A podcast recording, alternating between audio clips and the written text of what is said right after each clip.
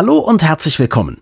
Warum kann unser Gehirn den Satz des Pythagoras erfassen, aber nicht beschließen, jeden Abend nur ein Stück Schokolade zu essen?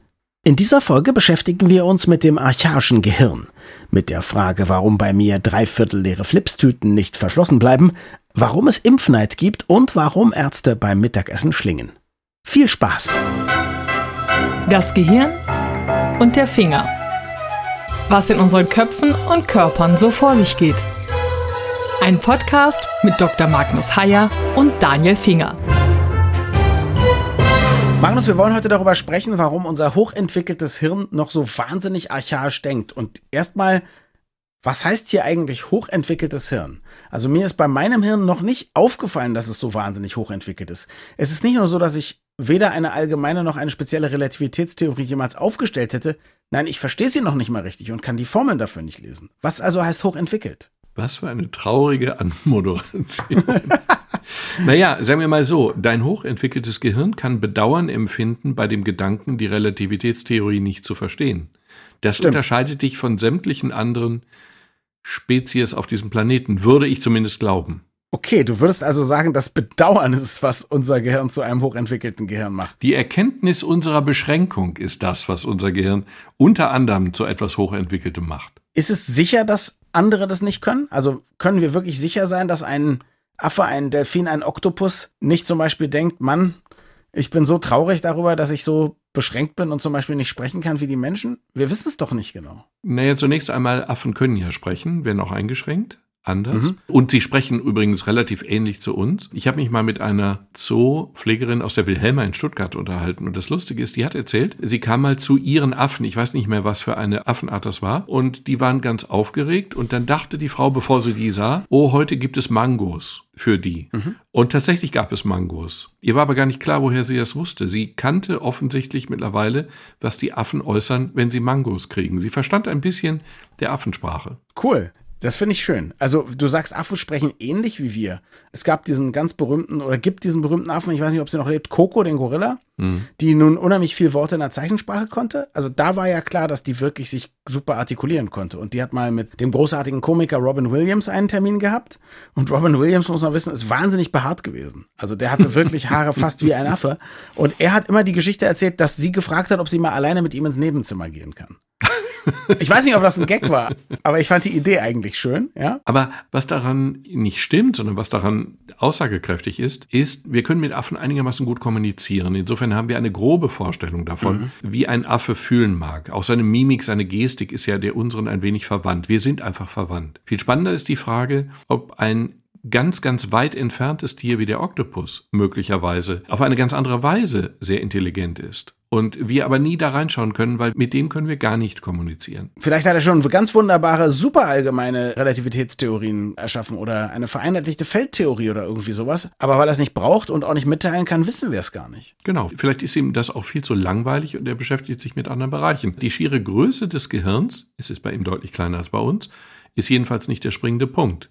Die Verschaltung ist bei ihm auf aufregende Weise anders. Insofern, man kann es zumindest für möglich halten, dass sich dort eine sehr andere, aber eben auch sehr ausgeprägte Intelligenz verbirgt. Jetzt rein vom Gehirn gesprochen, wie viel Affe steckt denn in uns? Also man muss sich das Gehirn so ein bisschen wie einen Baukasten vorstellen. Und in den Teilen, den älteren Teilen des Gehirns, steckt eigentlich ganz, ganz viel Affe. Also das Gehirn ist ein Baukasten, wo sozusagen die Steine, die das Fundament bilden, unten, die wurden einmal zusammengesetzt und die haben sich bewährt und die sind auch noch da. Die hat der Affe und die haben wir. Und dann haben wir uns irgendwann auseinanderentwickelt und wir haben Strukturen dazu bekommen oder Strukturen vergrößert, die beim Affen kleiner sind. Das Missverständnis ist nur, früher hat man ja gedacht, der Mensch sei von Gott geschaffen in seiner Art und Form. Und dann hat Darwin uns auf schmerzhafte Weise diesen Zahn gezogen. Und das kann man eben in der Anatomie des Gehirns erkennen. Wir stammen nicht vom Affen ab, wir haben gemeinsame Vorfahren. Mhm. Aber diese gemeinsamen Vorfahren spiegeln sich in der heutigen Anatomie unseres gegenwärtigen modernen Gehirns ausdrücklich wider.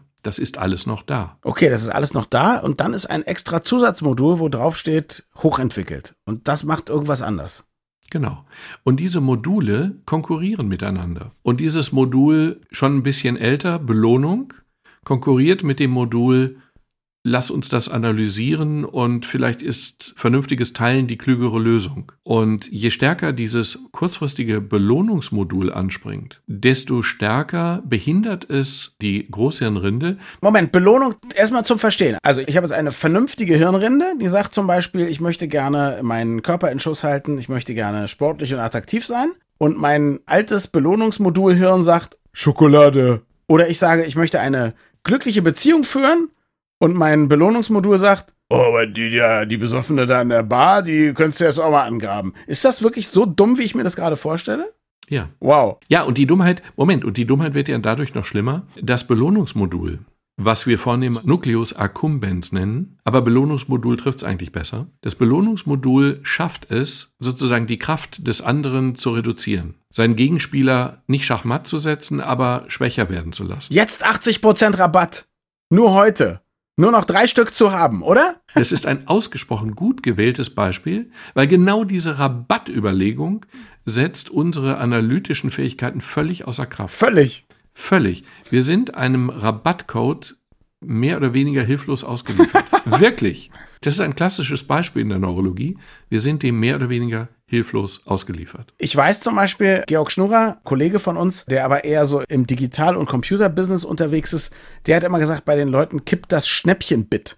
Also sozusagen, ne? Ein Bit ist ja immer an oder aus und wenn mhm. Schnäppchen kommt, bim, dann ist es an und dann ticken die nur noch in diese Richtung, ja. Und das fand ich immer sehr einleuchtend, weil es natürlich ganz oft so ist. Man sieht es ja auch immer wieder, wenn man irgendwelchen Anlagebetrügern, die so in Milliardenhöhe irgendwelche Sachen vertickt haben, wenn man mal guckt, was die gemacht haben, dann haben die auch nur den Reichen und Schönen dieser Welt versprochen, 20% Rendite oder das Geld verdoppelt in drei Jahren.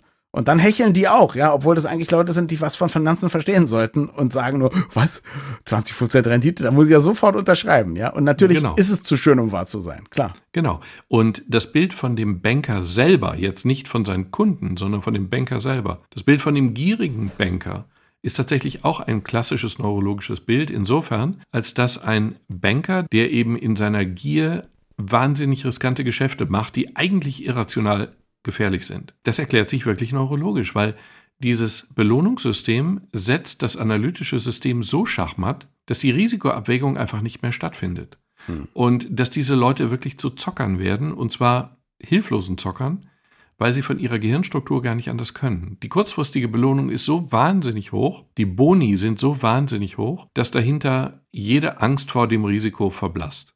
Belohnen tun mich halt Sachen, die mir offensichtlich kurzfristig einen wahnsinnigen Genuss oder Lustgewinn oder Vorteil verschaffen. Ne? Also bei Schnäppchen ist es ja irgendein Gewinn. Dann ja. haben wir schon über Sex gesprochen ja, über Essen, ja. ja, das ist ja auch lecker, lecker. Also das sind tatsächlich wahrscheinlich diese archaischen Triebe. Ich weiß nicht, gibt ja noch so ein paar mehr archaische Triebe. Macht zum Beispiel, kann Macht einen auch besoffen machen? Macht kann einen besoffen machen und Neid kann einen besoffen machen. Aha. Pass auf, es gibt ein schönes Spiel, das sogenannte Ultimatum-Spiel. Ich kann nicht erklären, woher dieser komische Begriff kommt, aber das Spiel ist relativ einfach. Wir würden jetzt um echtes Geld spielen und der Punkt ist der, ich bekomme, sagen wir mal, 100 Euro. Okay. Von wem denn? Von mir oder? Nee, von dem Spielleiter. Die bekomme ich auch ah, nicht. Ja. Ich bekomme sie in real, aber nur wenn du zustimmst. Okay. Damit du zustimmst, muss ich dir einen Anteil ebenfalls versprechen. Gut, wir sind mhm. befreundet.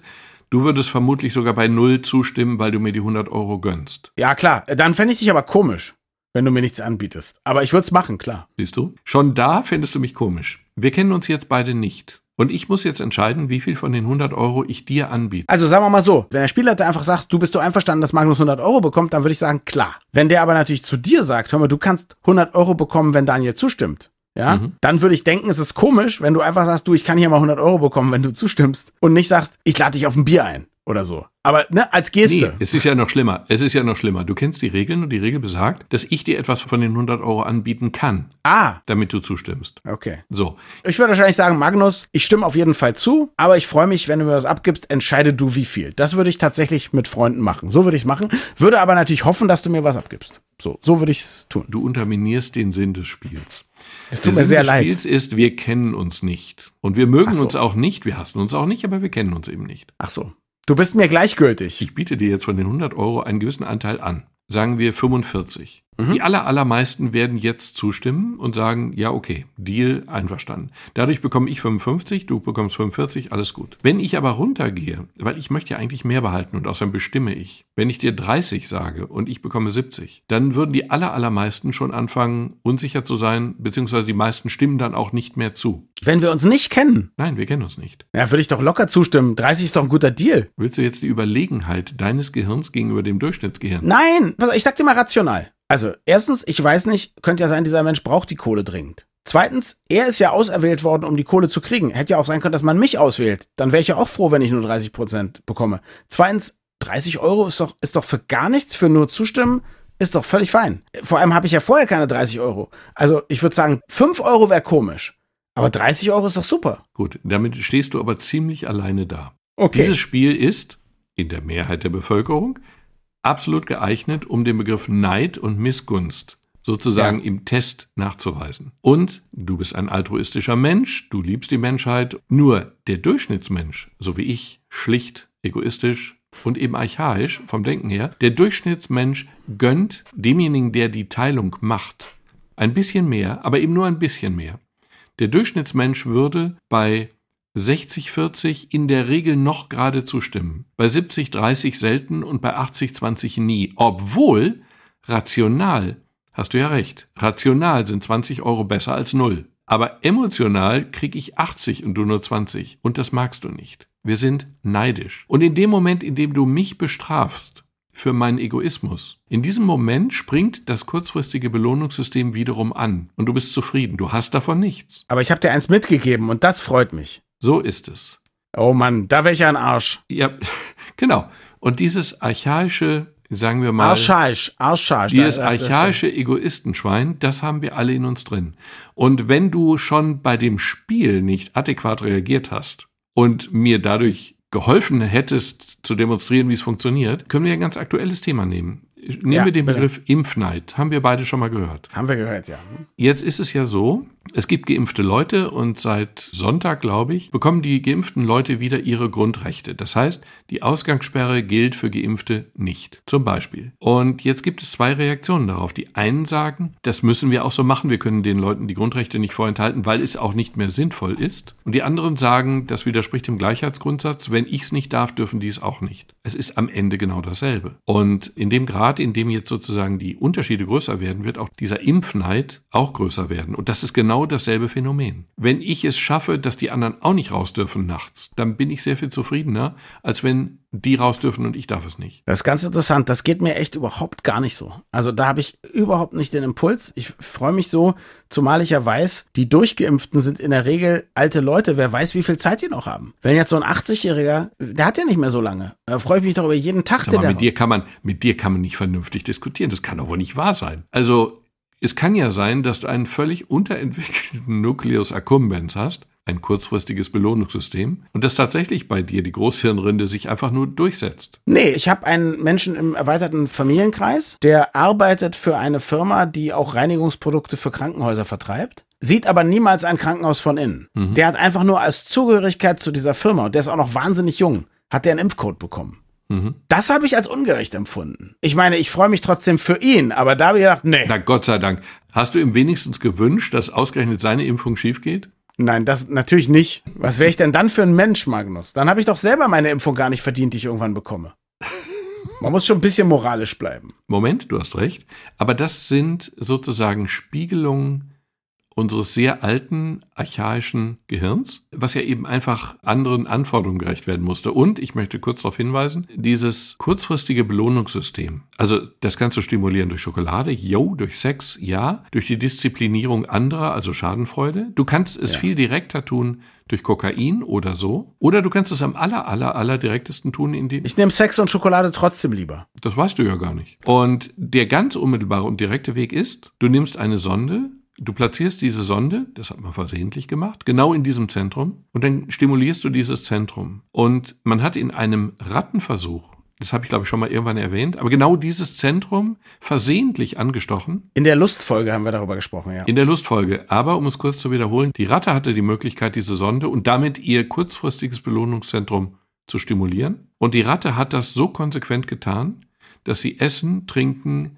Sexpartner und alles andere nicht mehr brauchte und sich so lange stimuliert hatte, bis sie tot neben dem Schalter lag. Das heißt, das ist dann der direkteste Weg. Ey, ich sage trotzdem, auch ohne Kokain zu kennen, ich nehme Sex und Schokolade. Weil ich bin sicher, Schokolade schmeckt deutlich besser zum Beispiel als Kokain. Und wenn man den Effekt damit hinkriegt, dann würde ich sagen, da haben wir einen Königsweg gefunden. Ich werde dir mal sagen, wo ich neidisch werde. Mhm. Sag mal, ich will mir irgendwas kaufen. Eine Matratze. Und dann ist die bei Lidl im Sonderangebot. Und ich weiß, da gibt es morgens in der Filiale nur vier. Da bin ich ja schon vorher. Ich hasse ja alle, die auch nur auf dem Weg sind, um sich eventuell so eine Matratze zu sichern, wenn ich sie haben will. Da werde ich richtig wild. Wenn ich dieses Schnäppchen nicht bekomme, obwohl es das gibt, da könnte ich morden. Und ich kann dir nicht erklären, warum. Ich kann mir die Matratze auch zum Normalpreis leisten. Ja, ich brauche vielleicht gar nicht sofort eine Matratze, aber es gibt ein Stäbchen und es ist begrenzt. Und wenn das jemand anders mir wegschnappt, dann gehe ich richtig ab wie Schmitzkatze. Obwohl du mich mit deinem komischen Ultimatumspiel nicht gekriegt hast. Gott sei Dank hast du archaische Instinkte. Zweites Beispiel. Du sitzt im Flugzeug. Gut, das ist jetzt lange her, dass das funktioniert hat. Du sitzt im Flugzeug Du hast einen, wie soll ich sagen, vernünftigen mittleren Preis bezahlt für den Flug nach XY. Und neben dir sitzt irgendjemand, du kommst ins Gespräch mit ihm oder ihr und dann stellst du fest, der hat ein Schnäppchen und der hat nur ein Fünftel deines Preises bezahlt. Das ertragen wir auch nur ganz schwer. Dein Flug wird ja nicht teurer durch die Anwesenheit des Schnäppchenjägers neben dir. Aber zu ertragen ist diese Person in diesem Moment schon irgendwie auch nicht. Das Ding kenne ich von der anderen Seite. Und zwar sitze ich irgendwann in Sardinien am Strand und dann kommt jemand vorbei, ein junger Mann, und der verkauft so eine aus Baumwolle, so eine großen, mit afrikanischen Mustern, so eine großen Strand- oder Tagesdecken oder so, ja. Und ich frage, was das kostet. Und er sagt, was weiß ich, sag mal 50 Euro, ja. Und ich sagte wahrheitsgemäß, du, also schön, aber ich brauche so eine Decke gar nicht. Also insofern ist mir zu teuer. Und er sagt, na, wie viel würdest du denn dafür geben? Und dann habe ich gesagt, ehrlich, ich brauche so eine Decke gar nicht. Also hättest du jetzt 10 Euro gesagt, hätte ich die genommen. Aber es ist gar nicht wichtig. Wir müssen jetzt hier gar nicht lange handeln und so. Und er, ja, 10 Euro, das ist ja unmöglich. Dann habe ich gesagt, ja, ist auch okay. Ich brauche ja auch diese Decke gar nicht. Und dann wollte er nochmal 30 und ich gesagt, nein, ich brauche wirklich keine Decke. Es war, ich war nur neugierig und so. Und irgendwann kam er wieder nach 10 Minuten und sagte, okay, 10 Euro, ja. Und dann habe ich sie natürlich für 10 Euro gekauft. Aber du brauchst sie immer noch nicht. Nee, aber sie war schön. Und dann dachte ich noch, Mensch, der arme Kerl, ja, hätte er woanders teurer verkaufen können. Ich meine, er hatte viele Decken und so. Jedenfalls war das so, das Ganze sah ein Italiener, der mit seiner Frau da saß, und der kam dann zu mir und fragte mich, wie viel ich für die Decke bezahlt habe. Und dann sagte ich 10 Euro. Und dann sagte er Danke und dann ging er aber zu seiner Frau und dann regte er sich Stunden auf, weil offensichtlich hatte er die Decke viel teurer gekauft. Ich weiß nicht, ob für 50, für 100 oder 150 Euro, aber dem hat die Tatsache, dass ich die so günstig gekauft habe, richtig den Tag versaut. Also das ist genau das, wovon wir eben gesprochen haben. Ja, selbes Phänomen. Hätte ich es gewusst, hätte ich gesagt, ach, 100 Euro. Ja, hätte er sich gefreut. Aber ja, du hättest ihm einen, einen fantasiehohen Preis genannt und dann hätte er sich wie ein Schnäppchenjäger gefühlt. Ich wäre sein bester Freund gewesen. Er hätte mich wahrscheinlich abends noch zum Essen eingeladen. Ja, und er hätte sich tagelang selber bewundert. Und du hast mir im Vorgespräch gesagt, du hättest noch was Interessantes aus Namibia zu berichten. Ich weiß, wo warst du denn schon mal in Namibia? Ich war noch nie in Namibia. Aha. Aber manchmal ist es ja so, dass man durch gedrucktes oder geflimmertes oder so Informationen Natürlich. bekommt. Eine Beobachtung bei relativ archaisch zusammenlebende Menschen, die aber Kontakt zu unserer in Anführungsstrichen modernen Welt haben. Und da ist es so, wenn du Kindern von denen eine Tüte Bonbons gibst, dann verteilen sie diese Bonbons total gerecht untereinander. Also sie haben wirklich ein ausgeprägtes Gerechtigkeitsempfinden und dann haben sie jeweils die Menge von Bonbons, die sie selber haben und dann essen sie die sofort unterm Stück auf, solange bis ihnen schlecht wird. Nun könnte man denken, Kinder sind wie Kinder sind, aber das Interessante ist, die Erwachsenen verhalten sich genauso. Die wurden zumindest in diesem Beispiel, ich kenne die Gesamtgemengelage nicht, aber sie wurden in diesem Beispiel regelmäßig mit Maismehl versorgt. Mhm. Und dann haben sie immer einmal pro Woche, wenn der Wagen kam, haben sie dieses Maismehl gerecht untereinander aufgeteilt und dann haben sie daraus was auch immer gebacken und dann haben sie geprasst und nach zwei Tagen war das Maismehl, was eigentlich für sieben Tage vorgesehen war, aus. Mhm. Und das haben sie immer wieder getan. Und dann mit dem Argument, sie haben wirklich immer gehungert, wenn dann die nächste Lieferung kam. Und also sie haben gesagt, sie wissen ja nicht, ob der Laster wiederkommt. Und wahrscheinlich ist das ein wirklich ganz urtümliches Verhaltensmuster in unserem Gehirn. Wenn wir Nahrung haben, dann essen wir sie jetzt, weil wir uns in keinster Form darauf verlassen können, dass wir in einer Woche wieder Nahrung haben. Wahrscheinlich ist Gier schlicht und einfach eine Adaption an regelmäßige Mängelzustände, Hungerzustände. Wahrscheinlich ist Gier total gesund, weil was ich habe, esse ich jetzt. Wir haben das aber nicht mehr. Doch, wir haben es natürlich doch. Wenn du eine Tafel Schokolade hast, dann kannst du dir, wenn du es vorher ganz kontrolliert machst, dann isst du die halbe. Aber ein normaler Mensch ist dann eben einfach die ganze, weil sie da ist. Nee, weil es schmeckt. Ja, und weil sie da ist und weil du eben einfach so lange weitermachst, bis es aus ist. Aber Moment, du willst mir eine Entschuldigung geben dafür, dass ich immer die Tüte Erdnussflips ganz esse. Exakt. Ach, das ist Ich gebe dir eine Entschuldigung dafür, dass du die Tüte ganz auf isst. Wir wissen beide, dass es unklug ist. Wir wissen beide, dass es uns nicht gerade schlank machen wird. Die Vitaminzufuhr auch nicht erhöht. Aber du bist in dem Fall tatsächlich Opfer einer Schaltung im Gehirn, die diese sehr archaischen Verhaltensmuster, die mal total überlebenswichtig waren, schlicht und einfach immer noch sehr dominant werden lässt. Und weißt du, das ist nämlich interessant, weil ich nehme ich diese Tüte Erdnussflips und dann esse ich sie, ich würde sagen, bis zur Hälfte schmeckt sie mir richtig gut. Und dann esse ich sie noch bis zur Dreiviertel. So, und dann habe ich ja noch ein Viertel Erdnussflips übrig. Also meine ganzen Hände sind dann fettig und krümelig und ich fühle mich wie so ein Erdnussflip, ne? Also es gibt nichts, was mir ferner lege, als den Rest zu essen. Und dann schließe ich die Tüte ordnungsgemäß zu mit so einem kleinen Clip, dass die auch frisch bleiben und tu die in einen Korb oder so in der Küche. Und nach einer Stunde oder so, wieder besseren Wissens, gehe ich hin, hol die Tüte und esse den Rest. genau. Und so lange dauert es, bis meine Hirnrinde den Kampf verliert. Genau. Und ich kann dir genau sagen, wo der Impuls herkommt, der dich in die Küche treibt, den Clip abmachen lässt Und den Rest aufessen lässt, obwohl du im Grunde überhaupt keinen Appetit mehr darauf hast. Aber irgendwie ist der Vorgang jetzt mal eingeleitet und was du gegessen hast, kann dir keiner mehr nehmen. In sehr schlichter Form hatten wir das früher in der Klinik. Wir gingen zum Mittagessen. Wir hatten alle diese hässlichen Piepser im Kittel. Und dieser Piepser kann dich ja jederzeit anpiepsen und das Mittagessen beenden. Es gibt keine Menschen auf der Welt, die so schnell waren wie wir.